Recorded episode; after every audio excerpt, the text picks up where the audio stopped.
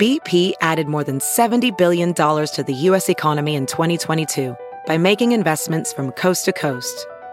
Investments like building charging hubs for fleets of electric buses in California and starting up new infrastructure in the Gulf of Mexico. It's and, not or. See what doing both means for energy nationwide at bp.com slash investing in America. It's Kaley Cuoco for Priceline. Ready to go to your happy place for a happy price? Well, why didn't you say so? Just download the Priceline app right now and save up to 60% on hotels. So whether it's Cousin Kevin's Kazoo concert in Kansas City, go Kevin, or Becky's Bachelorette Bash in Bermuda, you never have to miss a trip ever again. So download the Priceline app today. Your savings are waiting. Go to your happy place for a happy price. Go to your happy price, Priceline. Hi, this is Graham Bonnet, and you're listening to Talking Metal.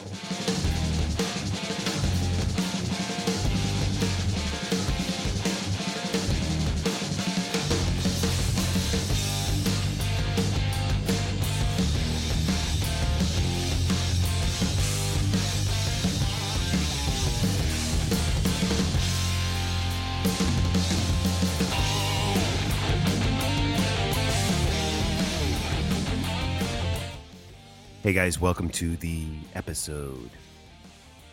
This is Mark Striegel, and you are listening to Talking Metal. Wow, we have a great guest today. I am so excited to welcome Graham Bonnet to the podcast, a first time guest. He uh, had agreed to a 20 minute interview, ended up giving me almost 40 minutes. And I know there's going to be listeners out there who are going to say, Why didn't you ask him about this or about that? And it, guys, it's simply because I had to let the poor guy go. I had him on the line for almost 40 minutes. And uh, yeah, yeah. So I, I, could have spoke with this guy for another hour, and, and, he really tells some great stories. And wow, what an honor to have the one and only Graham Bonnet of legendary bands, Alcatraz, Michael Schenker Group, Rainbow, Impellitteri, so much more, so many more. I mean, going way back to the early, uh, I'm sorry, late 60s when he was working with Barry Gibb and Robert Stigwood, the, the very famous manager who managed Eric Clapton and the Bee Gees and uh, Graham Bonnet and his cousin in the band The Marbles. So uh, we, we talked to Graham about a lot of this stuff and uh, just longtime fan of this guy and so great to talk to him. And I'm glad he's still out there rocking and he's going to tell us about what he's up to nowadays, which sounds like some really exciting stuff. I hope he gets out here to the East Coast, to New Jersey or New York City, so I can check him out live. Um, it would just be great to see him play live once again. So, without further ado, let's get into some classic Graham Bonnet right now. This is him with Ritchie Blackmore and Rainbow, and then we'll come back and chat a little more.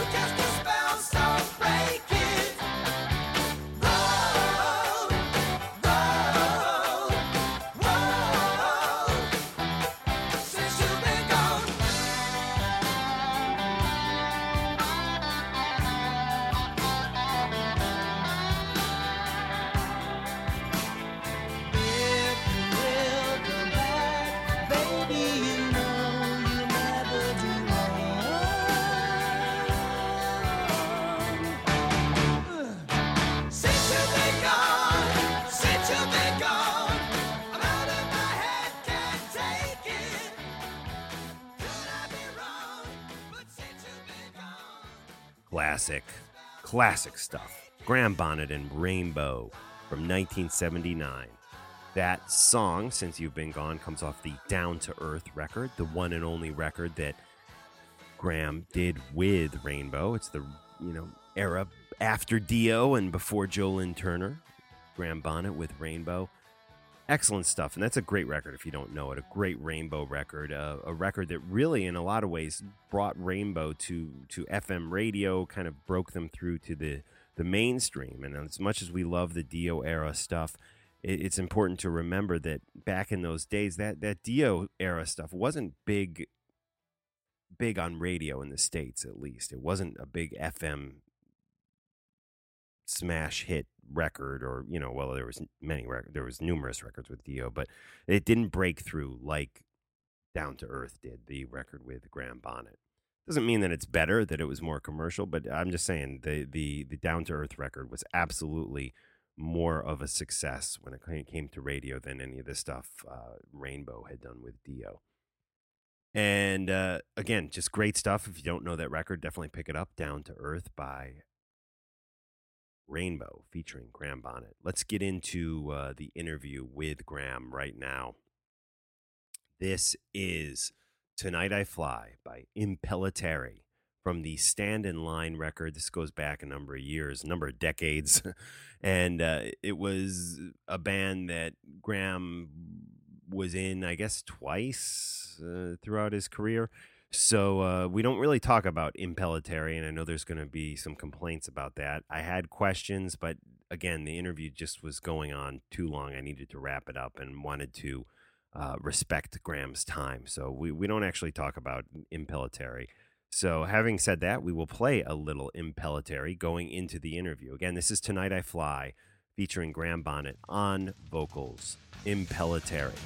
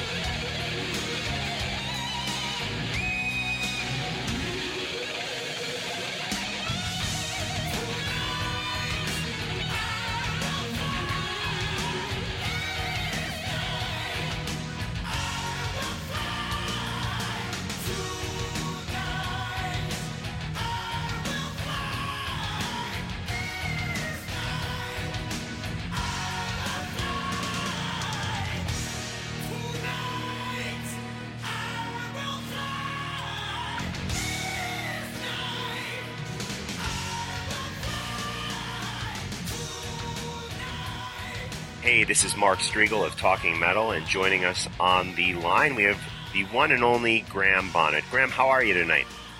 I'm doing okay, thanks. How are you, Mark? Uh, I am good. I am good, and I'm excited to talk to you about your new project, Bonnet. So let's Yeah. uh, let's talk about this. Who is in the band with you, and what can we expect from you guys? Uh, well, now the band has slightly changed the name. Well, it still has the name Bonnet in it, but it's called the Graham Bonnet Band because because I thought the name Bonnet just sounded like a hat, and uh, we should have uh, a couple of other words that kind of made it more, you know, self-explanatory. So the Graham Bonnet Band is what it's called now. Oh, okay. Um, so it's, it's not that much difference, but it is a little.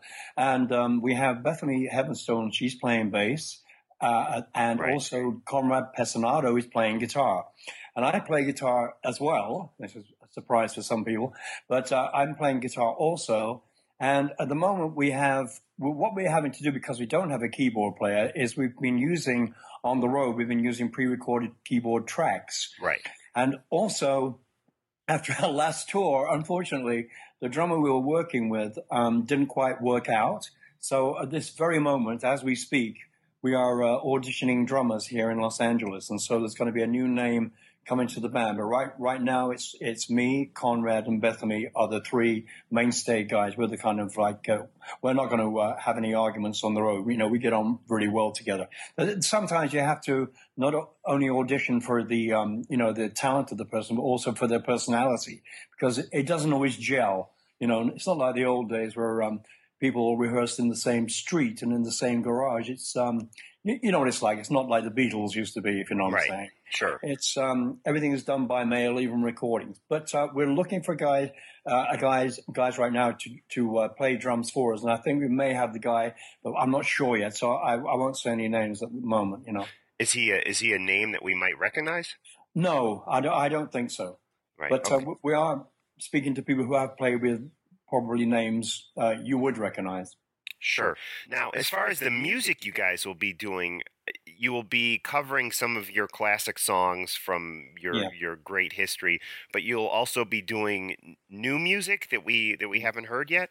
Yeah. Um, what's what's happening is we're we were go- we were going to start this whole whole thing off being totally different, if you will, uh, by being an acoustic trio, which we tried. And some of the songs I've been writing, the new songs, weren't ex- didn't really fit to be an acoustic kind of thing because I I tend to make the songs very kind of like uh, raucous and loud or raucous, as Americans would say, um, even in the softer parts. So we thought, well, we need a drummer really. So now we are so-called an, uh, like an electric um, band, if you will.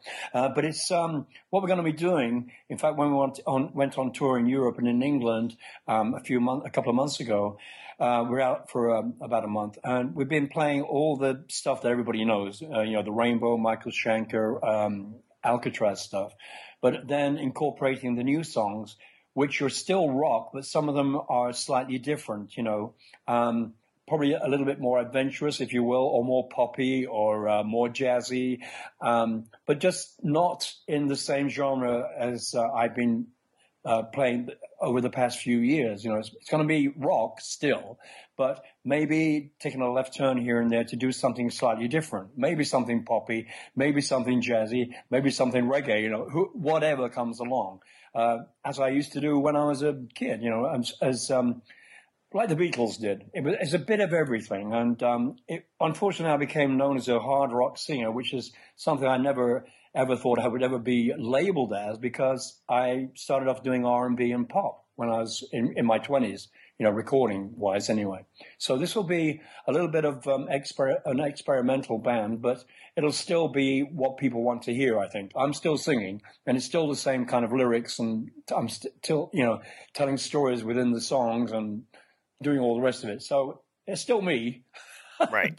but just uh, just you know, once in a while I go, oh, let's do a nice poppy thing here. Like "Since You've Been Gone" was a was a pop song, you know. Sure. Sure. But And and Way, yeah, I want to I want to go back and talk about your history even before Yeah. you were in Rainbow. But um, you you said you said that unfortunately you've been uh, labeled a, a hard rock singer. Is that Yeah. something you, you find that uh, like that you've been typecasted? Maybe. Yes. Oh yeah, because uh, I, I, don't think any singer wants to be labeled as such or a guitar player. Maybe some guitar players, maybe, but um, you know, it's music is music to me, and I think to a lot of musicians, it is very restricting when you're given suddenly given a label. You know, and um, this is something I never started out to be, or never professed to be a, a heavy metal singer. I never knew what what. Uh, um, I was never interested in Led Zeppelin and Deep Purple back in the day. It was always the Beatles or the Stones or the Kinks or the Who. That was more my thing. And um, I never really knew very much about so-called hard rock or heavy metal at all. And uh, when I got the audition for Rainbow, for instance, I thought, well, I don't fit this band anyway. I don't, I don't belong. I've got short hair. and I don't sing like the guy who sang before me, Ronnie Dio. I'm nothing like that, you know. But um, it, it, now it's it's nice to have the freedom after, you know, to be able to do something. I think after 30 years, I've kind of 35, 40 years, whatever it may be, I've been, you know, singing, recording. I think it's time that I think people know what I can do and what I can't do or whatever. And it's nice to probably take a break and do something that I, I always love to do. And that's all different kinds of music. But the heavy rock thing will still be there. I, I can't, I can't throw that aside because I love that so much, you know. Now, when you go back, when, you know, mo- you came on our radar, or at least my radar, when, when you were joining up with Rainbow in 1979 yeah. for the Down to Earth record. But before that, you had quite a musical career and history already.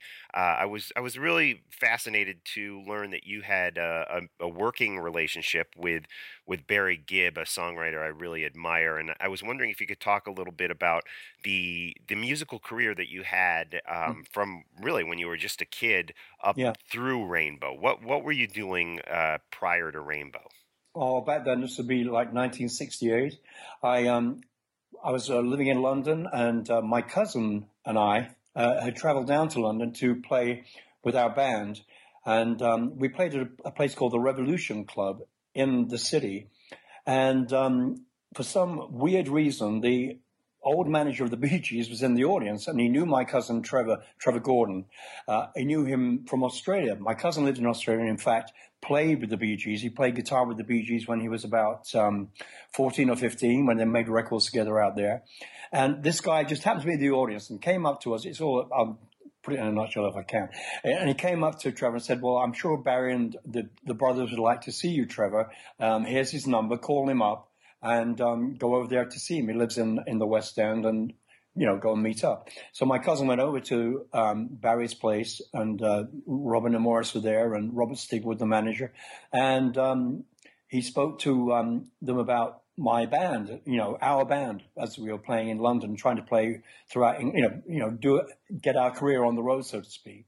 And they said, well, we're not looking for a band now, we're looking for a solo singer. Trevor, will you you know, we'll produce your records. We'll do like an Elvis with you or a Cliff Richard at the time, you know, um, solo singing because you have that kind of voice.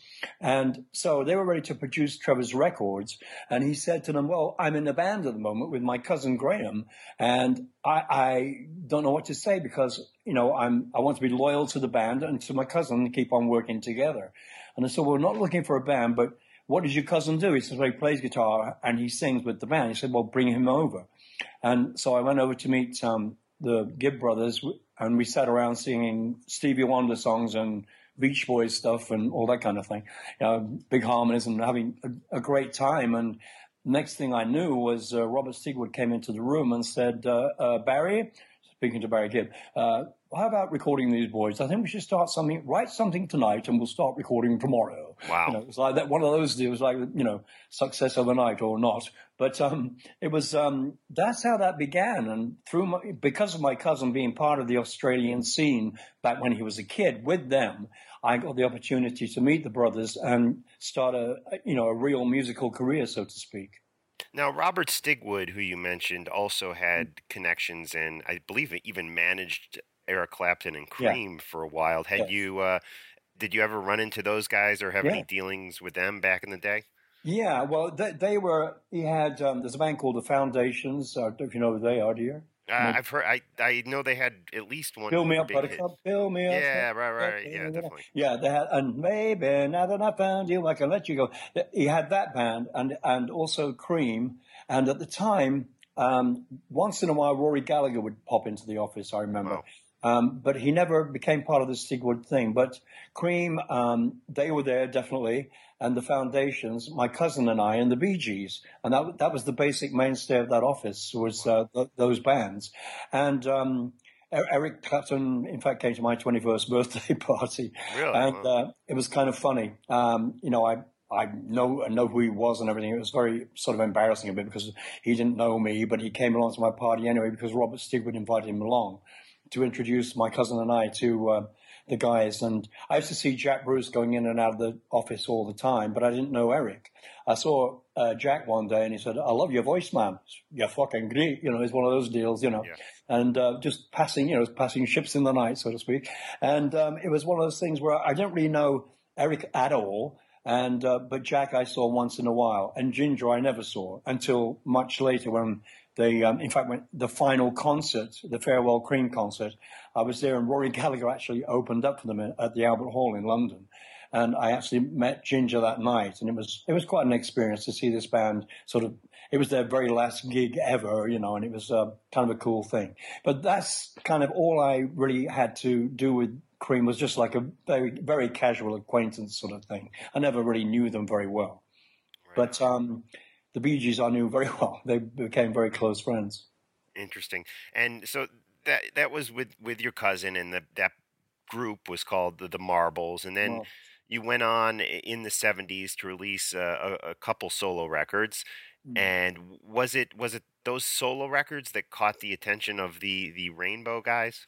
Yeah, yeah, it was. I had uh, my first album came out, and um, it was somebody gave um, I think somebody from the office, our office, when I was with a different management, I was uh, managed by um, a company called Quarry Productions, and they managed Rory Gallagher, uh, Whitesnake, me, and a band called Penetration, a punk band, and um, Mickey Moody from Whitesnake, the guitar player, just happened to be working with me and recording my first solo album as such. And this is after the Marbles, you know, and um, uh, they got hold of a copy of the album and Ritchie Blackmore and wanted to know where I was and what I was doing. And Mickey knew me and he'd been working with Roger Glover. And uh, Roger Glover got in touch with me because Mickey gave him my number, blah, blah, blah. And so I went over to um, Switzerland to audition for the band. But um, I wasn't looking to be in a band at all. So this was kind of a surprise. And I didn't know who Rainbow was. I had no idea. But uh, it was a, quite a quite a change in my life, I can tell you. Now it's it's uh, it's interesting because you do this this record with Rainbow Down to Earth that really, at least in America, kind of breaks the band to to FM radio and mm. and really brings a lot lot of new ears to the band Rainbow. Mm. And then you're you're gone rather quickly from the band. What what happened? Why why was it? Why was I mean, I would oh. think your voice selling these songs and and you guys making such a great record together, there would have been at least a few more records to come, but that oh. never happened. No, no, we, we, I was with them for a long time. We played. I played with them for almost a year live. Um, we did concerts all over the world, okay, Japan, okay. all over the states, coast to coast, England, um, as I said, Japan, etc. So was, we, did, we, did, a very long tour. Um, but after the tour was over, when we finally played um, the uh, Monsters of Rock in Castle Donington, uh, that's when I left the band, and so did Cozy Powell. So I was with the band for just over a year, I, I think, but only made one album with them. And when Cozy left, I left. um, to do what I didn't know, but I thought, you know, well, the fun's gone. One of my best friends has left the band, and uh, also Don Airey was speaking of leaving the band. Also, he said, "Well, now Cozy's gone, we've got to start over." And we weren't writing any songs. Nothing. Was, we were going to make another album, and uh, nothing was coming out of uh, the, anyone's imagination, or no music was being produced at all when we were rehearsing for the next album. And so I went home back to Los Angeles and uh, Don, in fact, didn't leave the band. He stayed behind, and they got a new singer in, and uh, that's kind of what happened with uh, Joe Lynn Turner. So Joe Lynn Turner came in, and I left. They asked me to come back to sing with him, and he said, to, and I was asked if I, I, would like to sing with another lead singer, you know, to have two lead singers. I thought, well, nah, that's not going to work. I didn't really want to do that. You know, I wanted to be a lead singer, and that was it. And that's how big my head was. Right. And then after, and after that, well, I thought, well, I've got some kind of a career going here. People know who I am, whatever. I use my name for um, for my own band, you know, to have my own band come together, which will probably be like a, a rainbow clone. And that's kind of what I did. I put some some guys together in my garage in in Calabasas, and um, that's what happened. That's how I uh, came to be out there with Alcatraz, my own band. Right, and before Alcatraz, actually, you did a, a 1981 solo record lineup, which also featured Cozy Powell and Yeah. and also the late Jon Lord, right? Yeah.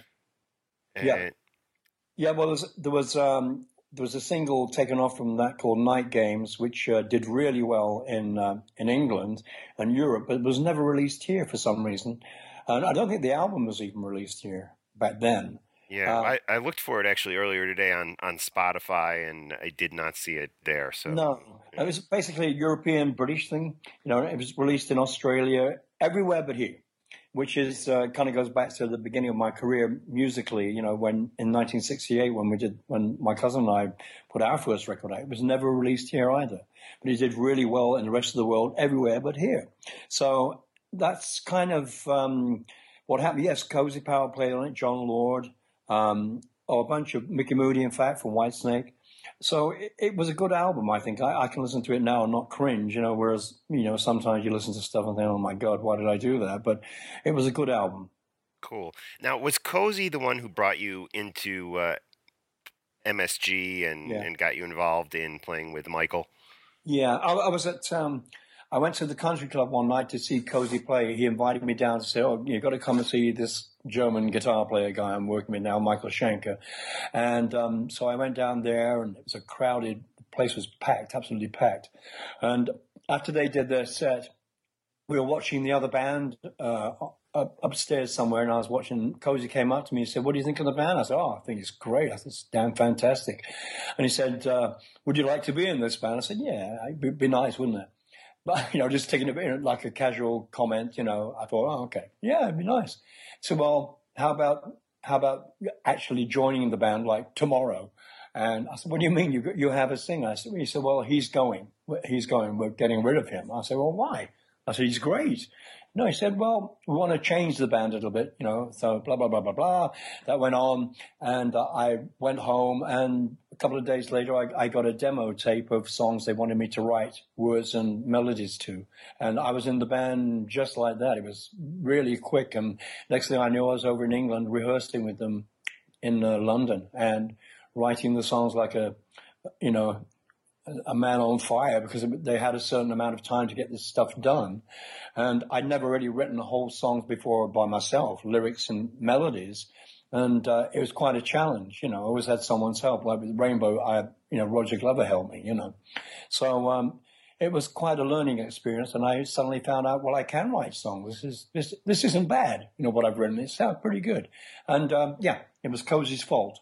Damn him. No, no, it was it was a good experience. I mean, that was a, a fantastic time. It just the band we were going through some terrible uh, boozing episodes, which was not really good for any of us. You know, it was lots of time off and sitting around drinking whatever, and not really being very productive. But the album itself, I think, turned out very very well. Yeah, absolutely, and it's definitely I think a, a fan favorite from the the MSG catalog for sure. Now, uh, did you remain friends with Cozy right up until uh, he died? Oh yeah, yeah. I saw him. We um, we played on a, a couple of albums together, was which was a, a studio band album called Forcefield, and it was all sort of covers, like top forty songs. That Right. um, it was just a project thing, you know, and uh, different people played on these albums, all different guitar players, etc., etc. But Cozy was usually the mainstay drummer, and uh, so I did. Let's see, two, I think two albums with him playing drums. So we we kept in touch and call all the time, you know. And um, whenever he played over here with whomever he was with at the time, Whitesnake or whoever, uh, we'd get together, you know. And then, um, of course, uh, we know what happened, and Yeah. it was it was a disaster. Tragic, yeah. it was so tragic. Yeah. So as far as Alcatrazz goes, uh, you know, this was a, band that that for me really brought to to my attention uh, numerous great guitar players, and we'll we'll start with the first guy who you basically introduced the world to uh, with Alcatrazz, Yngwie Malmsteen. How did you um, recruit Engve in, into the band, and uh, where did you hear about him? Uh, well, we, uh, we were looking for. We're trying to put a band together It was kind of um, well of well-known people or kind of well-known people to get some kind of interest from the press and whatever. And we couldn't find anybody. We went through a lot of guitar players who were kind of well-known, um, and uh, they didn't fit. We had a keyboard player and a bass player from a band called New England that had a hit out here uh, back in the oh, the 80s sometime. And so we found these two guys. They were perfect because they had a sort of a name. And so that created a bit of interest. Then we had Jan Uvena, who was playing with Alice Cooper, come into the band playing drums. So that was another guy who had a, you know, a history in the music business. And then we couldn't find the right guy who would be sort of like Ritchie Blackmore kind of a player. And, um, we looked everywhere. We auditioned. I don't know how many guitar players. I, I can't tell you. But um, one day, our bass player was in a store, and this guy was working there said, oh, I know is the, the, guy for you. I, what's Graham looking for? Well, when he's somebody who plays like Ritchie, he said, this guy is Ritchie's biggest fan. And along comes Yngwie, looking like Ritchie Blackmore kind of thing with the black gear on, you know, the spandex, whatever. And uh, in, you know, in the summertime, it's very strange, but it worked. Yeah. And he came and he played, he played a couple of songs with us and he was absolutely perfect. We were just blown away by this kid and how well he could play. He was dynamic and, uh, it, it, was just fantastic. That was it. That was the final clincher. That was it. That was the band. And, um, I was very pleased about it. Yeah, I mean, it, such a such a great band, even though it was yeah. very short lived. You know, and and as a fan, uh, a teenager back in those those days, for me, I, I, just was I loved the the No Parole from Rock and Roll record, but I really really loved just one of my favorite records uh, as a kid was the the live sentence record, the live record, because it just always had a little more rawness to it than yeah. the than the studio record. And I'm wondering just how you look back on that live record.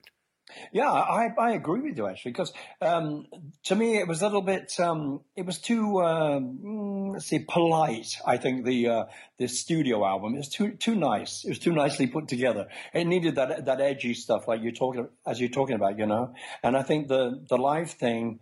I think somebody else actually mixed it. I can't remember if it was a different guy. I God, it's hard to think back to that time.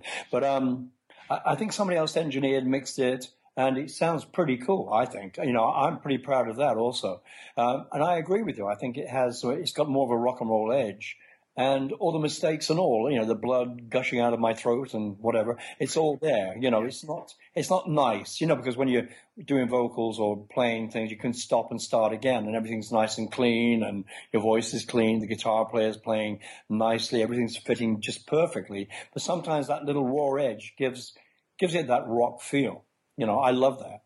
Yeah, yeah, me too. And and did you? I mean, there used to be stories in the press that you guys had issues with with Yngwie's uh, ego. Uh, in retrospect, was that a, a, big problem for you? Well, it, it, was at times, you know, and again, it was a lot, to, a lot to do with a lot of too much damn drinking. I think, you know, arguments would start, and people get nasty towards each other on stage. And uh, tried to kill me one night, and oh my well, god, me, but, but it, it, came to a you know sort of blows almost, you know, because um, I, I, made a I tripped over his guitar cord in the middle of um, his solo, and I didn't mean I didn't know I'd done this. I was walking off stage and going back to the to the bus, and he came rushing off stage and. You know, laid into me. You know, he was really, really angry. I said, "What the hell's going on? What's wrong?" I say, well, you, you know, he thought I did it on purpose. Of course I didn't. God, why, why would I want to ruin the show? Anyway, after that, he went because he was very violent toward me. And uh, it wasn't good. And there would be arguments before that, uh, like every night with Yngwie, because he had no stage etiquette was one thing. He, he overplayed constantly throughout the song. He wanted to show how fabulous he was with his licks and all that, but you know, you got to know when to lay back and when it's somebody else's turn. When it's my turn to sing part of the song, now it's your turn. Now you can do your bit, you know.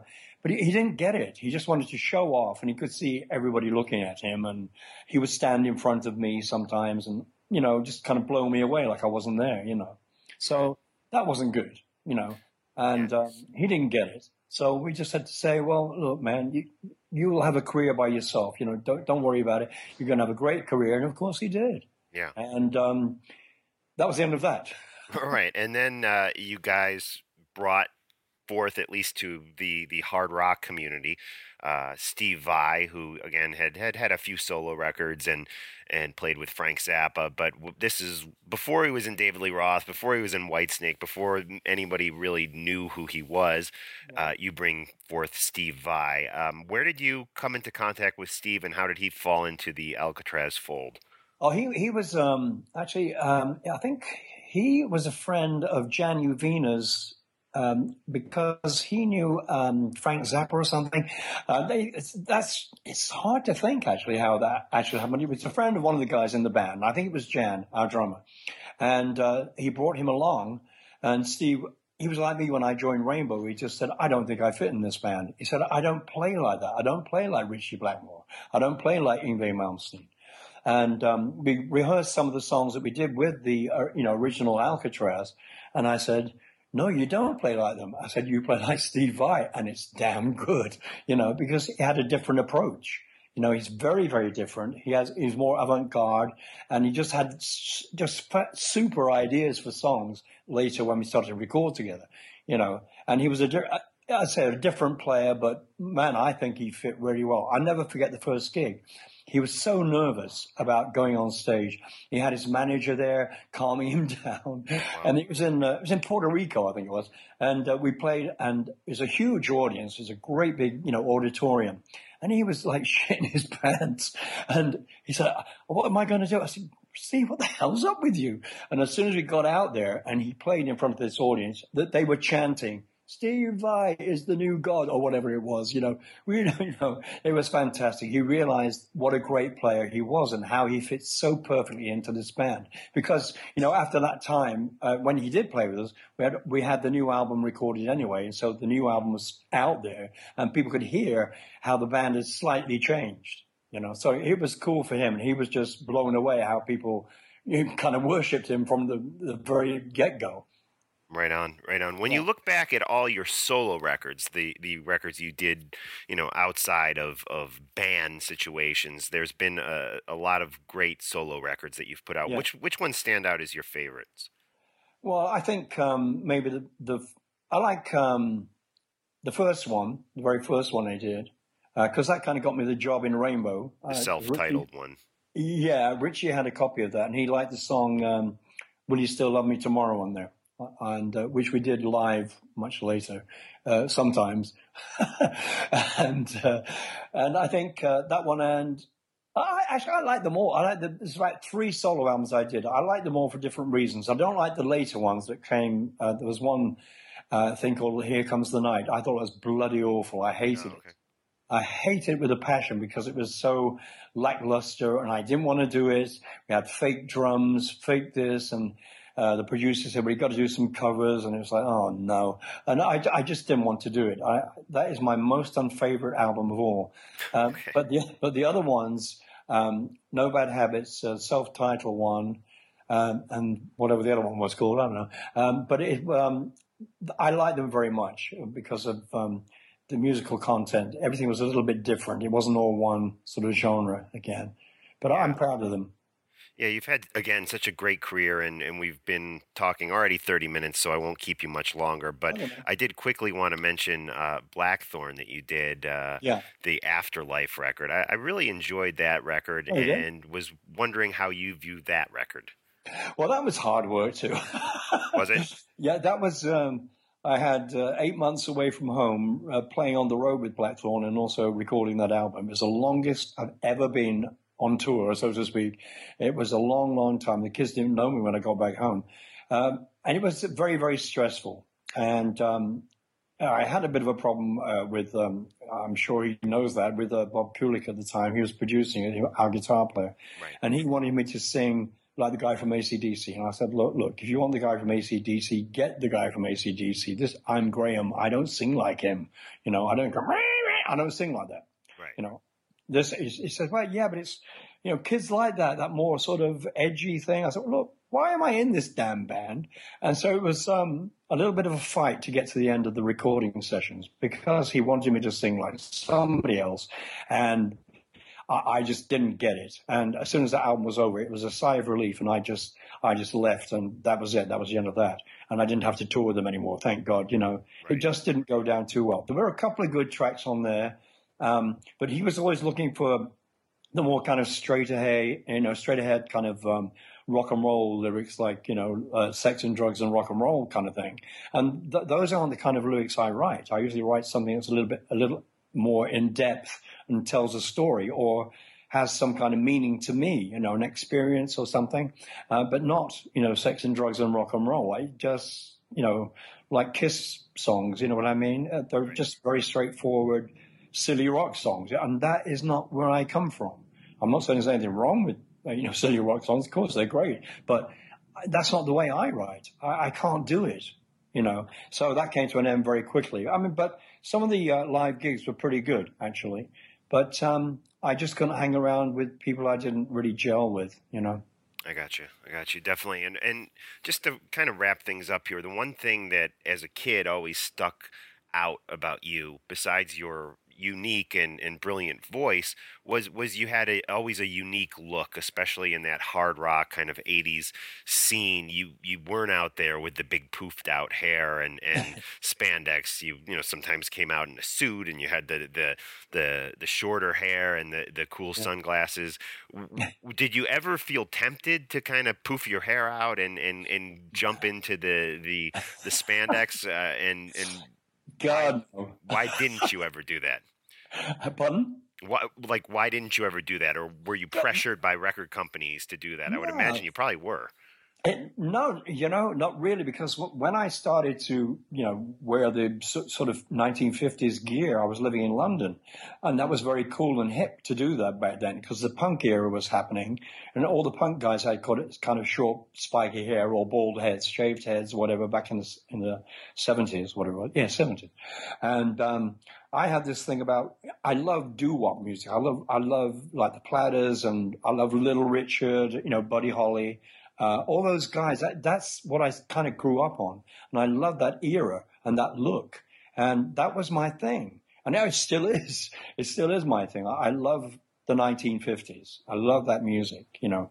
And um, so that was me. And if uh, you didn't like me, then don't take me, you know. So that was it. And uh, they didn't try to change me. The rest of the band, uh, when I was in Rainbow, they didn't try to change me because they thought it was cool. You know, I might look like an accountant one day, but sometimes it didn't, it didn't matter if I looked like an accountant with a suit on. It was the voice that came out that was rock and roll, not the suit.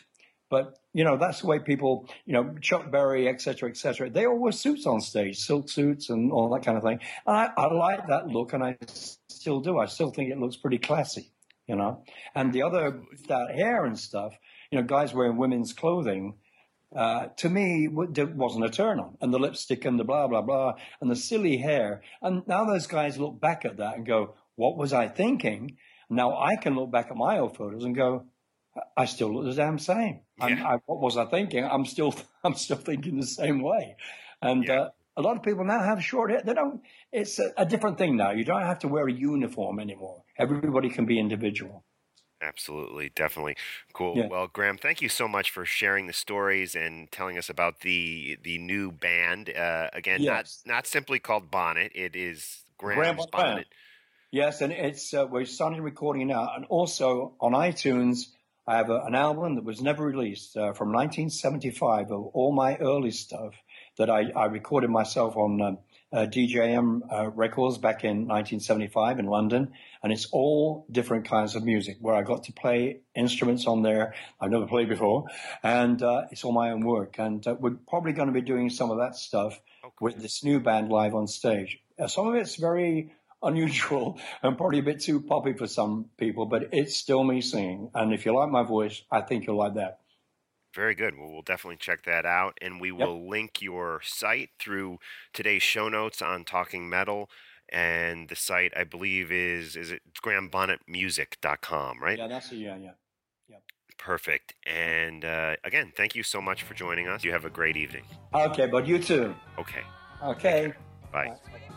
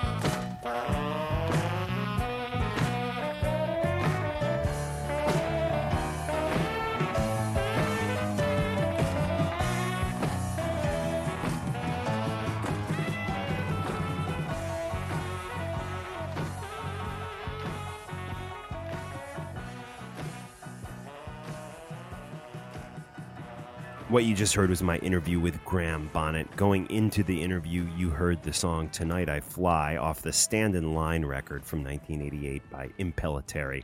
Coming out of the interview, we heard some more obscure Graham Bonnet. I believe that's from the 70s. It's off the private record, which is out on iTunes, and it's called Mama Mine. Some, some hard rock and bluesy rock right there. It sounds great. Big special thanks to Graham Bonnet for joining us on today's podcast. You can support what I do here with a PayPal donation on talkingmetal.com.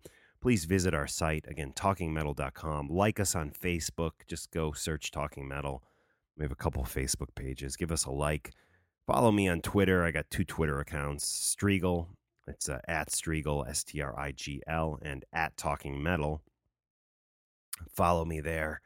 Listen to Mitch LaFon's show, One on One with Mitch LaFon, part of the Talking Metal Digital network family, if you will, and uh, watch that metal show on VH1 Classic. It's a show that I work on. I'm the coordinating producer on season 14 of that metal show. The old coordinating producer is pregnant, so they brought me in, and I'm honored and thrilled to be there. Geddy Lee joins us on the first episode of season 14 on Saturday at 9 p.m. So definitely check that out. Graham Bonnet just rocks my world, and let's keep it going. This is again off that classic Rainbow record that he did, Down to Earth. This is called Danger Zone.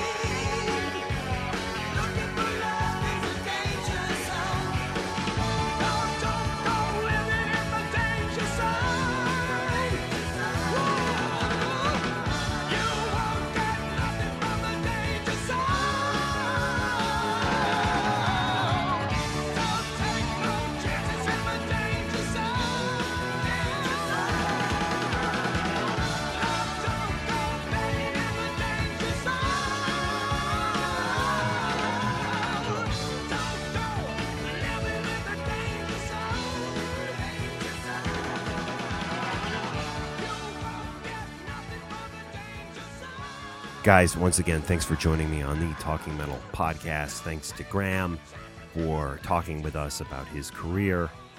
And uh, thanks uh, to Graham for putting out all this great music that we've been celebrating on today's episode and listening to on today's episode. So much great stuff. Again, please support Talking Metal with a PayPal donation or use our Amazon links to make your purchase on Amazon. You know, we don't you don't get charged any more when you use our Amazon links. All you do is go to talkingmetal.com, click on the Amazon links to open your Amazon, and then go ahead and make your purchases. We get a little kickback on that. And uh, I really appreciate you guys using those links because I know you do. I see it. I am I'm feeling the love. So thank you. To take us out today, a little Michael Schenker group.